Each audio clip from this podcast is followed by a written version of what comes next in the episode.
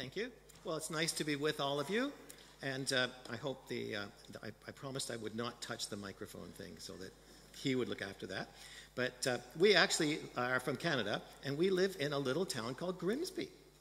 I know.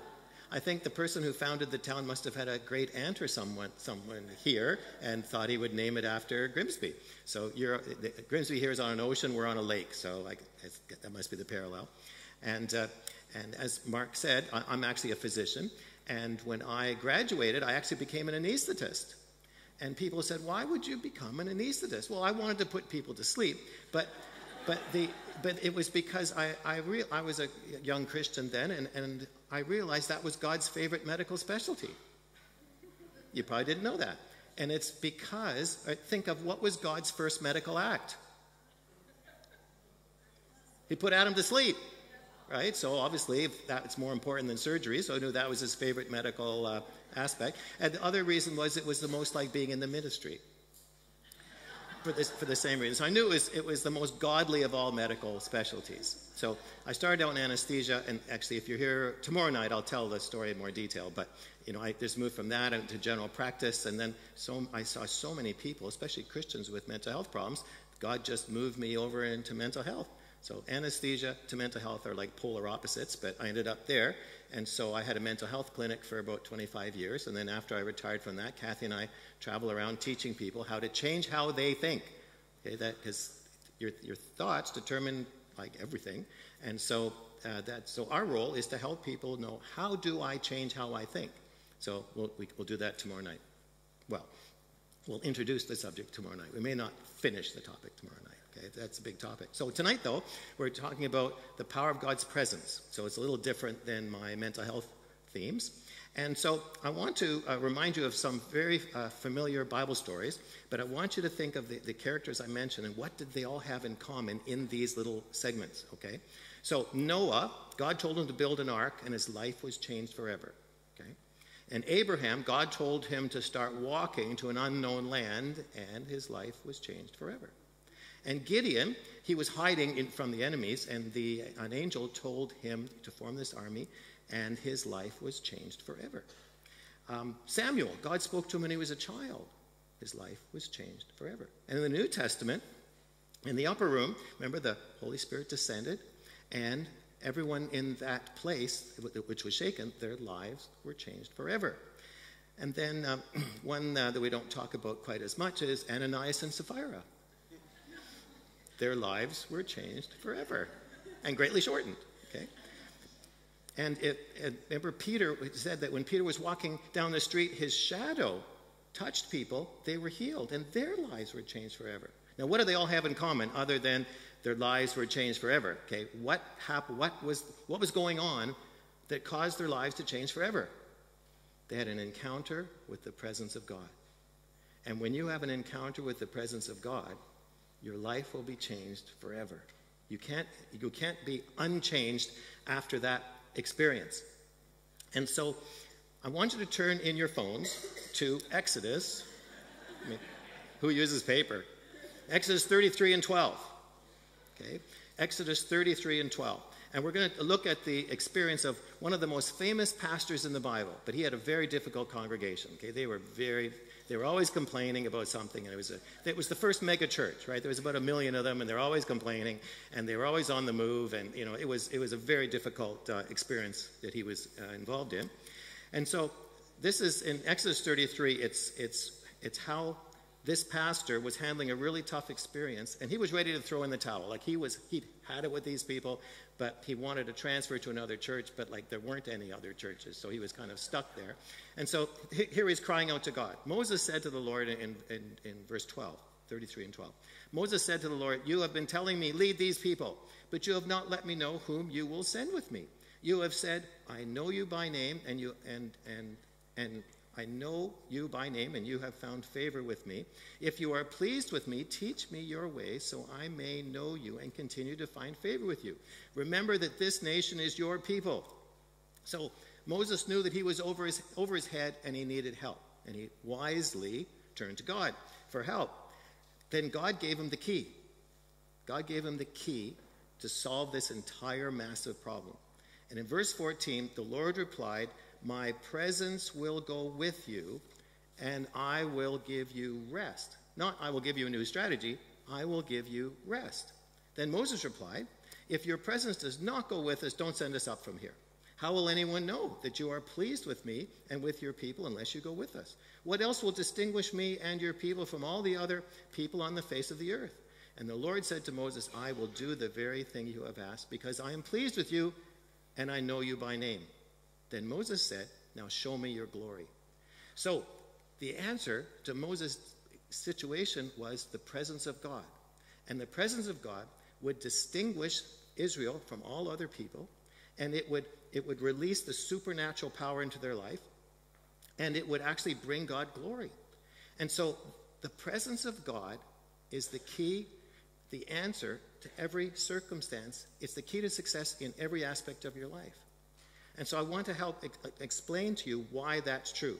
Now, I have to make it, I have to differentiate what kind of presence I'm talking about. I'm not talking about omnipresence. Okay, Om, I mean, we all know God's everywhere all the time. Okay, that's not what I'm talking about because you can have a, you can, you can just know that, you know, in your mind, and so yes, that's true. I'm talking about the, the, what we call the manifested presence of God, or the manifest presence of God, and that the difference is, you can just know God's everywhere all the time, and it has no effect on you at all. The manifest presence of God is when you actually feel something you actually know that you are in the presence of a supernatural power that loves you. Okay, this is this is a this is a, a, spiritual sensation, a spiritual sense of knowing that you are in the presence of God. Okay, so that's the, manifested presence of God. So that's I want to everything I talk about tonight is about the manifested presence of God. Okay, so I want to explain to you the history of God's interaction with man when it comes to His presence. Okay? So, who obviously had the greatest experience of the presence of God, I mean, other than Jesus, was Adam, right? Because Adam could actually see and hear God with his natural senses. But because he sinned, he forfeited that close relationship. And then, of course, the world descended into chaos. And throughout the Old Testament, when God's presence would be experienced, it would be intermittently on certain people for special occasions. Not everybody, just you know, the prophets had an experience with God, and they would have they would have a, a supernatural experience. And then when the children of Israel were migrating, there was the pillar of fire and the cloud. So that represented the continuous presence of God. But it was always at a distance. Like it wasn't personal. They just knew, you know, he's over there. So in the Old Testament, God, the presence of God was always at a distance or just on, intermittent on certain people that God chose. But in the New Testament, everything changed with the presence of God. In the New Testament, you see, in Acts chapter 2, Jesus came. Well, Jesus came, and because of the cross, he removed the separation between God and man, so that in Acts chapter 2, the presence of God was released to all believers. To all believers. And why this is so incredibly significant is that rather in the Old Testament, you know, Moses had the tent of meeting. He could go and meet with God in this tent or the prophets would have this encounter. But after the outpouring of the Holy Spirit in Acts chapter 2, every believer can have an experience with the presence of God, like Moses did, and even what Jesus did. We now, because of the cross and the outpouring of the Holy Spirit, we can have the same experience of God's presence that even Jesus had here. In fact, we have it better than Moses. Moses had to go to the tent of meeting. We don't have to go anywhere the presence of God is now infinitely available to us whenever we want to. Okay? Now, there's an enormously fascinating difference between how God interacted in the Old Testament and with us. So I've already explained one particular one. But see, Jesus came to remove the gulf that had been created by Adam. And so that so that now we can be restored to the relationship Adam forfeited. But we can't see and hear with our natural senses like Adam did. So, why is that important? It's because in the Old Testament, God chose the people he was going to manifest his presence to. So it was, so it was intermittent by his selection, his choice. In the New Testament, because the presence of God is now infinitely av- available to all of us, we choose we are the ones who decide how much of God's presence we want to experience. He's made himself infinitely available to every one of us, and we decide how much of God's presence we want. And so in the Old Testament, remember, he said, okay, I'm going to visit them, and then usually it scared them half to death if he showed up. But in the, in the New Testament, you can have as much of God's presence as you want. So that's my question to you tonight is, how much of God's presence would you like? How much would you like to see God's supernatural activity in your life? Because He's waiting for your response. And He is infinite, His presence is infinitely available to every one of us. You decide how much you're going to permit. So this is actually very exciting and for some very intimidating. But the, it, this is, the, the difference in your life can be extraordinary. Now, why is it so significant to have an experience with the presence of God rather than just believing the truth?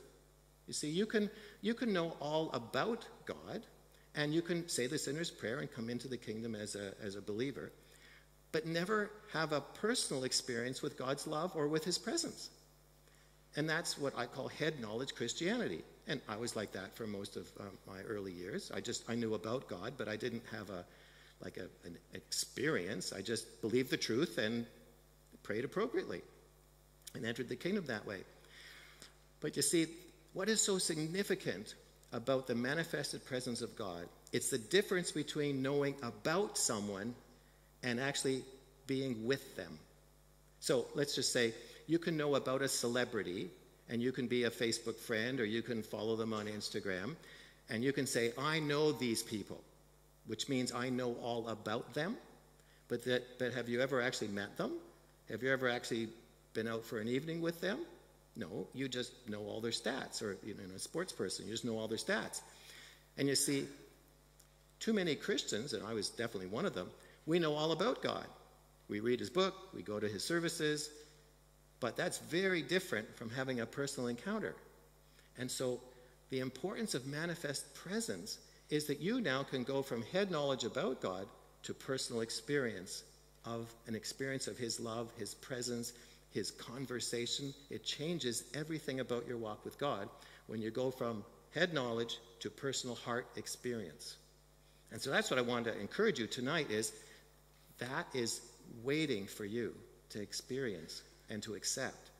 Because after the outpouring of the Holy Spirit, this is a gift that Jesus has for each one of us but we decide how much we want. And so I want to challenge you and, and excite you that there's so much more waiting for you. Now, what difference can it make if you start to move into the manifest presence of God? Well, do you think it might release miracles? Like, what do you think would release greater miracles when you pray? It's when you're in, you bring the presence of the Holy Spirit into the situation you're praying about. That's if you want to release miracles. If you want to, if you if you want to see people come into the kingdom and you're praying for their salvation, the manifest presence of God activates and empowers your prayer. It makes it so much easier to pray when you have that sense and awareness of His presence in you as you're praying. It, it revolutionizes your walk with God. And what do you think would be the greatest way to raise your level of faith and expectation. It's how well you know the person you're praying to.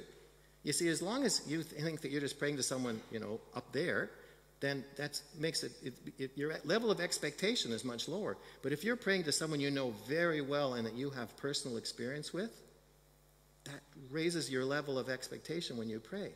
So understanding manifest presence releases faith, changes your expectation. And you know, it changes the way you worship. Like when I was, certainly before I understood presence, when I would come to church, we would sing songs, or at least I would. And I remember back, uh, way back, they called the worship time preliminaries, which meant it was just something you do while people are coming in waiting for the sermon. And so, and so that's what, so worship was greatly devalued. But when you understand manifest presence, which you do here during worship, I can tell, is that you are in the presence of the King and you are personally interacting with him in your singing and as you worship, because singing is just a reflection of what's going on in your heart. So you're singing, but in your heart, you're talking to God, you're picturing Him, you're drawing close to Him, and that's, that's, the, that's, the, benefit, that's the result of manifest presence in your worship. It completely changes the way you worship. Now, it, it, what I'm saying is that manifest presence changes the dimension that your Christian walk goes from just walking to you're now you're actually experiencing a multidimensional walk with God. You see, we, we live in more than one dimension. We walk in the natural realm through our five senses, but we also simultaneously are in the spirit realm because we are spirit creatures. We are seated with Christ in heaven, it, it, Paul wrote. And so you are simultaneously walking and living in the, in the spirit realm and in the natural realm. And as long as you, you restrict your Christianity to the natural realm, it's boring. But if you start to experience manifest presence, you can be, your feet can be in the natural realm, and your spirit can be in the spirit realm, and you are walking in the presence of God all the time. It changes how you do everything. So just keep in mind, you are always in two dimensions. It's just a matter of which dimension do you want to focus on. Remember, the Bible says the natural dimension is temporary, the spiritual dimension is eternal. And so you want to be able to, to walk in that manifest presence. So worship changes. Now, if you want to see people healed, what do you think is the best way to release healing prayer to someone? Release the manifest presence of God to them. Because it's the presence of God that heals them. What do you think is the key to evangelism? Do you think people get saved because they are looking for a logical reason to believe in God? No. The reason people get saved, they don't come into church and just say, that makes sense. I mean, there must be someone, but, you know, that makes sense. I want to believe that. No. People become Christians because they feel something. They feel something. Or they, they have this longing in their heart, and you just say, well, this has changed my life. It could help you. yes, I want that. It's because they feel something. People don't become Christians, for the most part, as a head knowledge experience. It's a spiritual response. And so, how do you think? How do you think your, evangel- your evangelistic efforts will change if you start to evangelize within manifest presence? In other words, you carry manifest presence to someone else, their spirits are going to respond faster than if you just have a list of do's and don'ts. It, the manifest presence changes your prayer life, your worship life, evangelism, it affects every part of your walk with God. And that's what makes it so exciting. And so, what's then the key to church growth? Well, when I was involved, and I'll tell you a little bit more about my church in a few minutes, but um, certainly as all my years in church, uh, church leadership, that church growth was a program that you purchased you know, it's a book, it's a binder of, you know, do all these things, and, you know, it, it's just, you know, that here's what you do with kids, here's what you do with youth, here's what you do with, you know, getting buses to bring people to church. Like, you know, there's a checklist if you want to grow your church. So I, that's program. But what do you think grows the church better, program or presence? Now, what, why, what do you think was the key to growth of the New Testament church in the book of Acts? Was it program or was it presence? Now, remember the story of Peter uh, when he walked down the street? His shadow healed people? Was that presence or program? And you think that grew the church?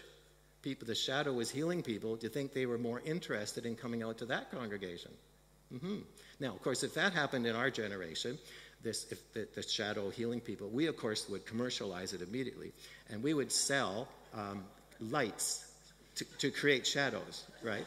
And so that you could actually go and, and you, you this would be on a Christian magazine, and they would just say, Get your healing shadow light or something. And so you could just shine this, so as you're walking on the street, you could just have this light shining and see if you're healing anyone, because, you know, we, you know, we'd wreck it. And so we'd, we'd make it a program, right, where it was presence. So the key to the New Testament church was the presence of God. These the, the pagan world would encounter a Christian and they'll say, There's something different. I feel it. I want that. I want to be free of my, my chains. And, and then, even at the, the, the they even were, had the price of martyrdom. It was the presence of God that changed them. That was the key to the growth of the New Testament church. It was presence, not program. Now, Would you like to have a New Testament lifestyle? Would you like to be praying for people and seeing them healed and set free and their chains come off and the demons leave? Well, what's the key to that? It's being in God's presence and, and then sharing God's presence or having actually the presence of God radiate out through you. Remember, when Peter was healing people with his shadow, he, he was unaware of it. I mean, he didn't say, oh, I'm to, there, that's a crippled person. Let me get in the sun here. You know, like, he, like he didn't do any of that. He was just he was just going to a shop to buy bread, and people are getting healed and getting up off the pavement, and he was just like busy. You know, he he probably found out about it later after um, when he was coming back from the shop. All these people are dancing around, I guess. But so so it was just a natural outcome of someone living and walking in manifest presence. Would you like that kind of lifestyle? That people just get spontaneously healed because you prayed for them or you just get a picture for them, or you get a word of knowledge for them, and, and you're praying for them, and they just, I feel something. You know, and demons leave because they have to be frank with you. Demons hate to be around people carrying manifest presence. I just want to give you a little clue. So if you really would like to get, you know, keep demons as far away from you as possible, just live in manifest presence. They hate that. Okay? Another thing demons hate is worship. Okay? Worship. They, worship is demon repellent. They just hate that. Okay, so if you want to keep them far away, walk in manifest presence. So, this New Testament lifestyle is available to us. I mean, God hasn't changed. We changed. God hasn't changed. This is available to, for all of us all the time. And so, God wants us to have a New Testament lifestyle, but we, have, we decide how much of it we want. Now, in, Ro- in Revelation there's a very, very famous uh, passage in Revelations 3, verse 20. I'm sure you're all familiar with it. Behold, I stand at the door and knock. If anyone opens the door, I'll come in with them. Now, we use that evangelism in what context? Evangelism, right? It's, a, it's, it's, a, it's for salvation purposes. And so it's that we encourage someone, Jesus is waiting to enter your heart. Why don't you become a Christian? But who was that verse written to? Christians. It was written to one of the churches in Revelation. So, what does that mean then? That means that Jesus is actually knocking on the door of believers saying, Would you open the door to me? No, that's kind of a paradox because you think I've already became a Christian, didn't that open the door? Well, yes, but obviously there is more. And so Jesus is actually knocking on our door saying, Would you let me in? Would you like more of my presence? Well, that's fascinating. Like when I found out that Romans 3:20 was to Christians, I thought, "Oh my goodness, is my door open?" And so to realize that he's knocking on each one of our doors saying, "Do you want more? Do you want more? Or are you satisfied with things just the way they are?" Fascinating. Would you like more of a New Testament lifestyle than you have now? So, I'll tell you a little bit about my story and what happened at my church. I, uh, I've been going to the same church for 43 years. And so I've seen it through thick and thin. We've, I've seen it through program and presence. And I'll tell you, there is a big difference. So the first, I don't know, 15 years I went to that church, it was tiny. We're in a little town. There was like 90 people. Struggle, struggle, struggle. Everything was a struggle. It was hard to get anyone to do anything, volunteer. The, the results of, we programmed ourselves to death because we read that in a book, right? That's how you grow a church, is you, you know, all these ticks. So we just, we program, program, work really hard, and nothing ever changed. And then we decided, well, the solution, of course, is to build a new building. Of course. So we built a new building we couldn't afford, so now we're going bankrupt and, and we're not accomplishing anything and we're wearing out the same people doing all the program because we're doing what's in the book and it's not working. And so by 1994, we're all burning out, the pastors is falling apart, and the, the, there's a revival breaks out in Toronto in January of 94. Well, we're an hour out of Toronto, but that's way too far, okay? Like, drive an hour to church in Toronto, and you know, it's just. And then, we, but we find out that hundreds and hundreds of people are coming from here, from Britain. I mean, they're putting on extra planes to bring Brits to this church in Toronto. So we think, well, probably we should check this out. I mean, it's only an hour drive for us. Uh, you guys have to spend days coming at great expense. So we thought, well, there must be something that you've discovered that we're ignoring. So, anyways, our pastor went there for, for one prayer meeting. He comes home and the revival breaks out at our church. He just goes there once, comes home, and the power of the Holy Spirit just explodes in our church. And now this is a dead, dead, dead church, remember, okay? Like we, there is nothing supernatural has ever happened in that church that I've ever seen, okay? So we, don't, we, don't, we have no grid for the supernatural. So he comes back from Toronto and just starts to pray for people, and boom, like just boom, boom, boom, boom, boom, boom, and people start having visions and experiencing the presence of God. And, and, and what caught my attention was their hearts were being healed. And I'm thinking, no, that should take years of counseling. You know, they just, they just get up the floor and said, yeah, I forgave my mother.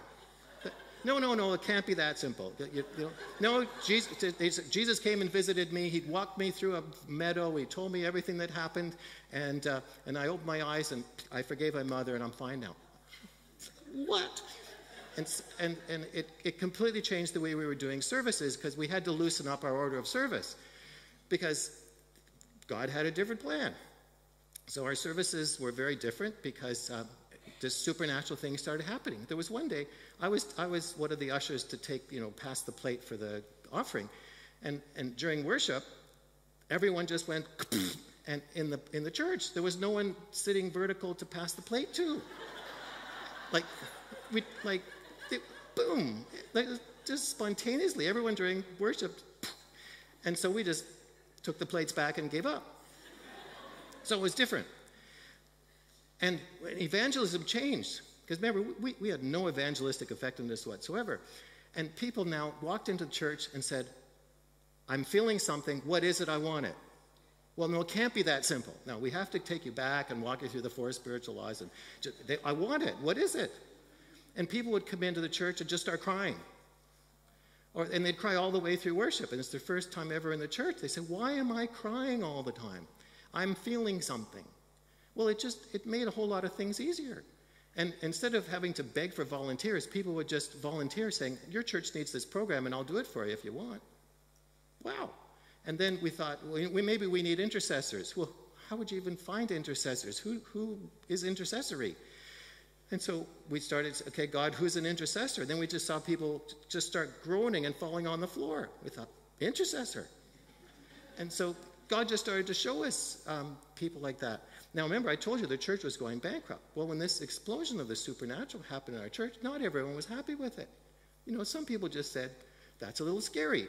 I don't really want God doing anything supernatural because I just want the book. You know, I don't want anything else, just the book.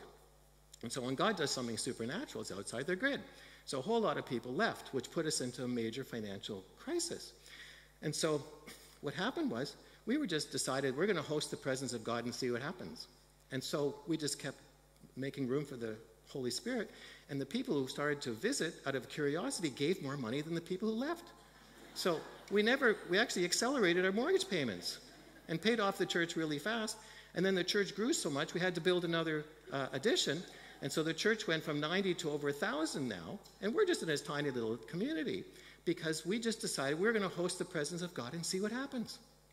And we found that when we hosted the presence of God, all these other things that we had worked so hard to try to accomplish started to happen ease, more easily and spontaneously.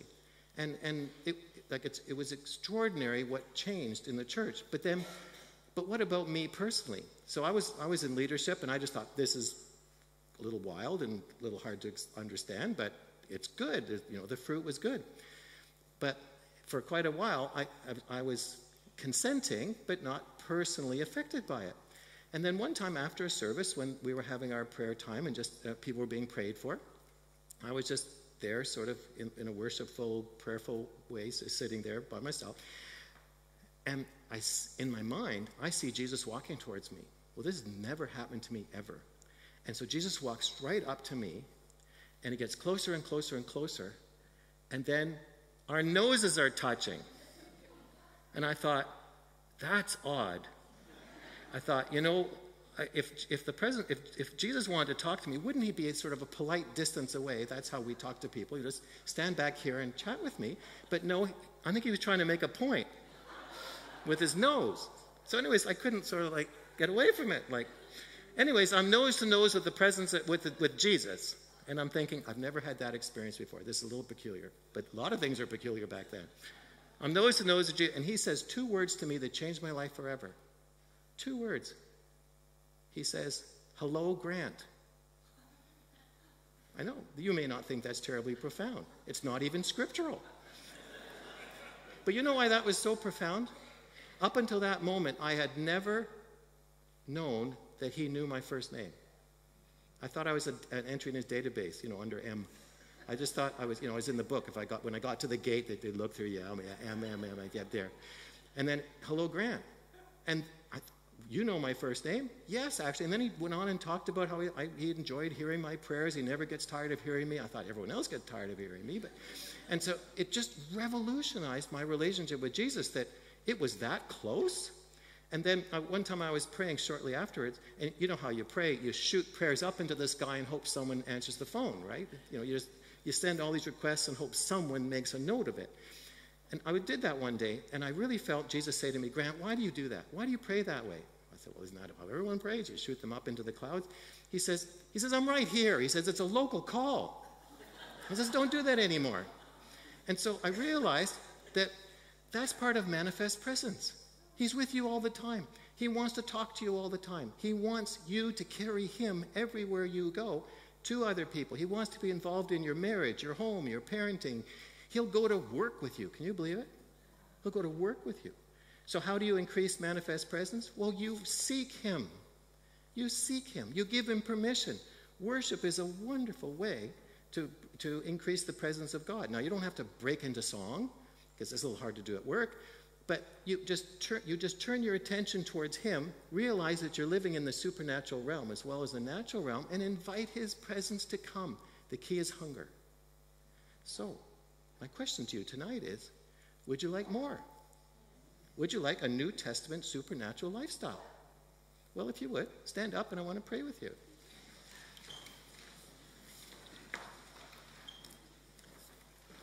Come, Holy Spirit. We want more. We are not satisfied with the walk with God that we have. As good as it may be, Father, we know there is more, and you are knocking at all of our doors tonight saying, Will you let me in? Do you want more? And Father, we are hungry for more. We want a New Testament lifestyle. Father, we want our prayers to matter. We want our prayers to release your power. We want healing miracles to happen just even at work, at home, in this church. Father, we want to see the, your, the fire of your presence in this church, in our home churches, in our work, and where we live. Father, we want our marriages to be transformed. Father, we are hungry now. And Father, we repent for just settling for the way it's always been. We repent actually even for being afraid of what you might do if we let you out of the box. Father, we just repent for not being hungry. We repent for just settling. Well, Father, now we are hungry. We want more. We are desperate for a supernatural New Testament lifestyle. Father, we want a, a, new revelation of your relationship to us and how much you love us. Father, you, there's nothing more special about me than everyone else in this room. You know all of our first names. You love to, to be with us. You love to hear our prayers. You love to respond. You love to come to work with us. Father, I just invite you now to reveal yourself in such a powerful way that each one of us tonight would have a new encounter with your love, a new encounter with your closeness, a new encounter with the, your power. And Holy Spirit, we just invite your fire now to come and rest upon us like you did in the upper room. Father, they had such a corporate encounter with your presence. They were changed forever and changed the world. And Father, tonight we want that encounter with you once again because we are so hungry for more. We don't want a stale, dull, boring Christian life that's only head knowledge. We want an active uh, walking in the supernatural. So, Holy Spirit, come and release your fire on us tonight. In Jesus' name, amen.